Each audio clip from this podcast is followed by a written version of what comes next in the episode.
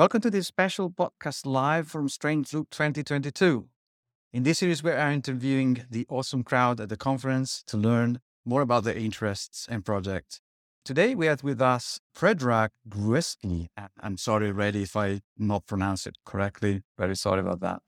Nice to meet you, Predrag. How are you today? Doing great. Thank you so much for having me. Oh, my pleasure. My pleasure. So, can you tell us a little bit about your background, where you're coming from, or like uh, your career or school?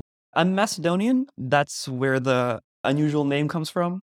I went to school, I, I went to MIT for undergraduate school, and then I went off to industry to work on interesting and unusual sorts of database and compiler problems.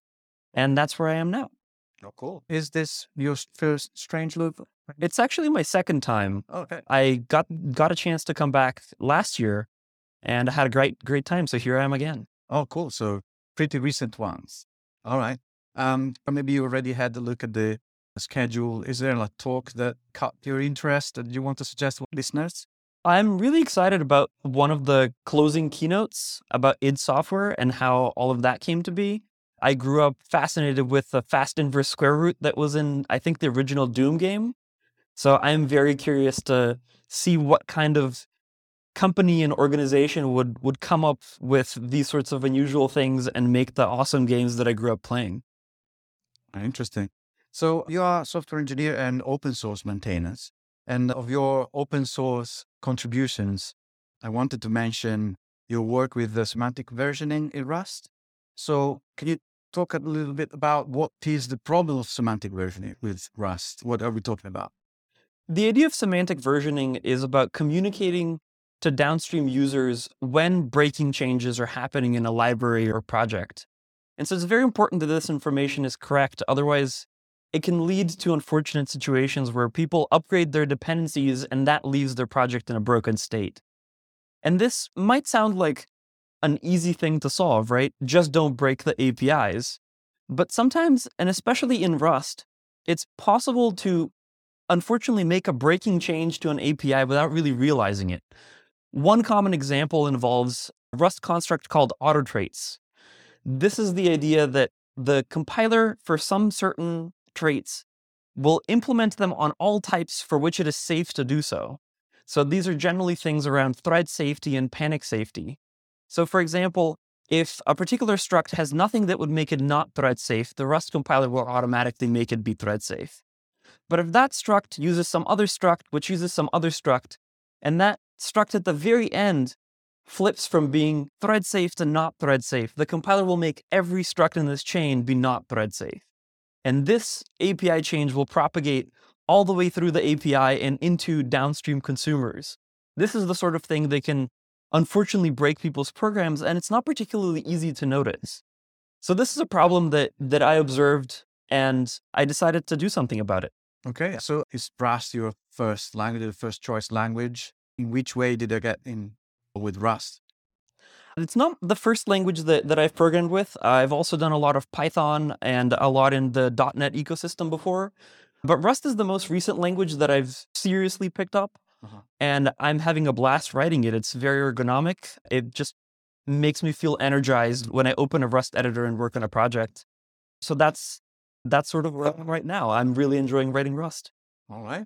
And so if I understand correctly, another project that you're working on called Trustfall is written in Rust. And what is Trustfall? Fundamentally, I believe that any data source should be able to be queried as if it were a database.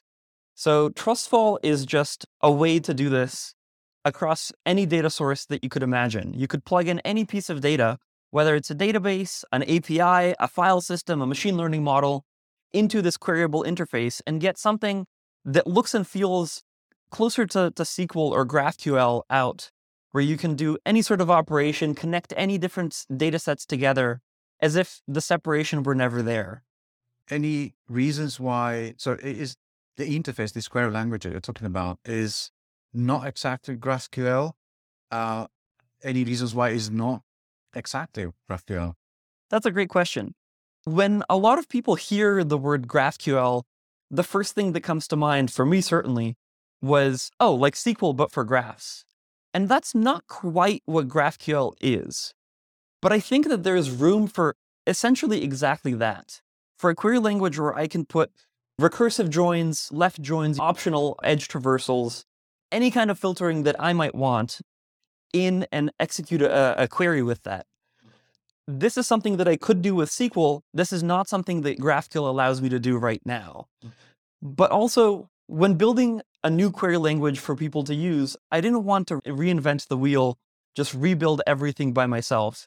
It's quite a lot of work to build editor integrations and autocomplete and language servers and syntax highlighting and type checkers and all of this stuff. And GraphQL is a fantastic platform on top of which new languages can be built because you get to reuse a lot of this stuff. Uh, you get the syntax highlighting for free, the autocomplete, the type checking, the schema language. You get a language that people are already familiar with. And all of this decreases the cognitive overhead of learning the new trustfall language and its semantics and how it behaves over these different data sets.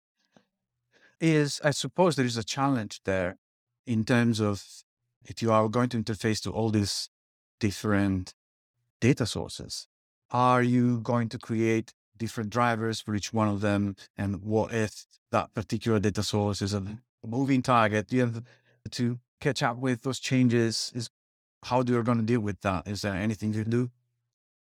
Trustfall is actually designed exactly for situations where the thing that you're targeting is a moving target. And I can give you a specific example with the Rust semantic versioning checker, Cargo Semver checks, which I built. The Semver checking process itself is just like a query or a set of queries. An example would be functions that I could have called in the previous version of a library that I can't call in the current version. This would be a breaking change, my code would stop compiling if I could execute this query over the combination of the new version and the old version and find anything that this query finds, all of those are breaking changes, and I probably should not have done that without releasing a new major version. Mm-hmm.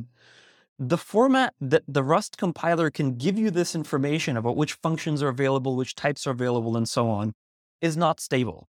In fact, over the last couple of months, I think it's changed, if I'm not wrong, seven times. And if every time the format changes, you have to rework all of these queries, all of these checks for Semver violations, you're going to be doing a lot of work to keep up with this moving target, and that's just not going to be very feasible.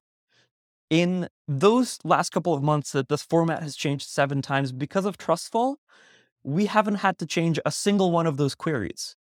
So this is the, the magic and the power of Trustfall.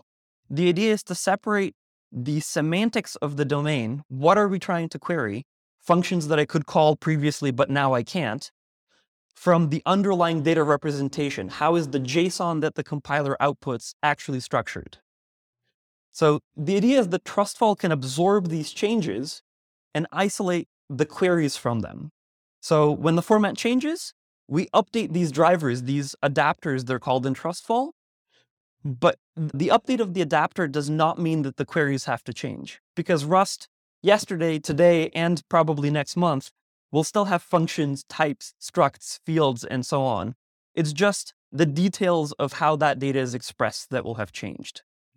How's the challenge of writing a compiler in Rust and in general a compiler? Like I suppose your language, you design the language and you're parsing it. What are the stages involved in that and how Rust is helping with it?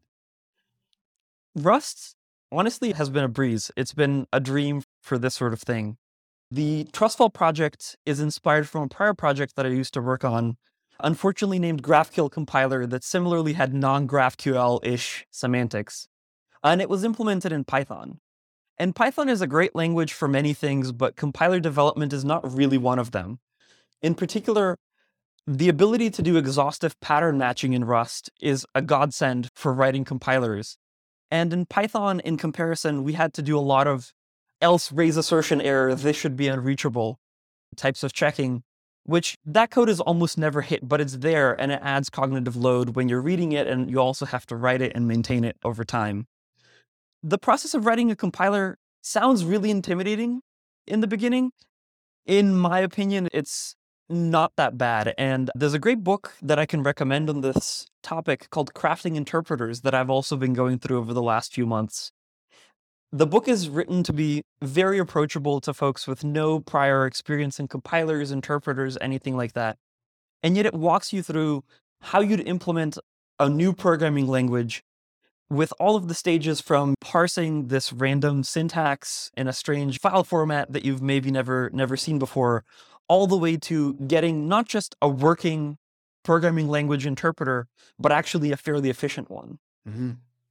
Yeah, that's pretty interesting. Do you need to create a grammar for the language or like an NAD Rust has tools to generate a necessary compiler or is something that you do custom in this case? for trustfall i because i used the graphql syntax i didn't need to create a new grammar i didn't need to create a custom parser or anything like that I got a chance to reuse the fantastic tools that are available in the ecosystem that come not just with all of the features that I could have wanted, but also very good error messages for the invariable cases where someone missed a curly brace or, you know, wrote something that, that the parser didn't really like. And that's been a humongous help. I would not have been able to build Trustfall otherwise. All right, I see. Cool. Is this uh, like a solo project or is it some somebody helping you already? Well, how does it work? This is a project that a few of my friends have also gotten involved with. So we recently built a query playground where people can just visit a website and write some trustfall queries against public API sources like Hacker News. That was a collaborative project. I'm not much of a front end engineer. So I got a couple of my friends who understand React and things like that to build this collaborative editor based on Monaco, the same plugin that you'd use for VS Code, essentially, the same component. And it's awesome because Rust is very easily compiled into WebAssembly.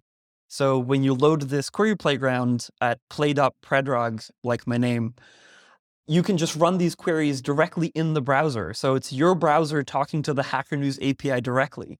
There's no backend. So when you write a query, that query is compiled and executed directly in your browser. So it doesn't get more serverless than this. There's literally no server in the loop.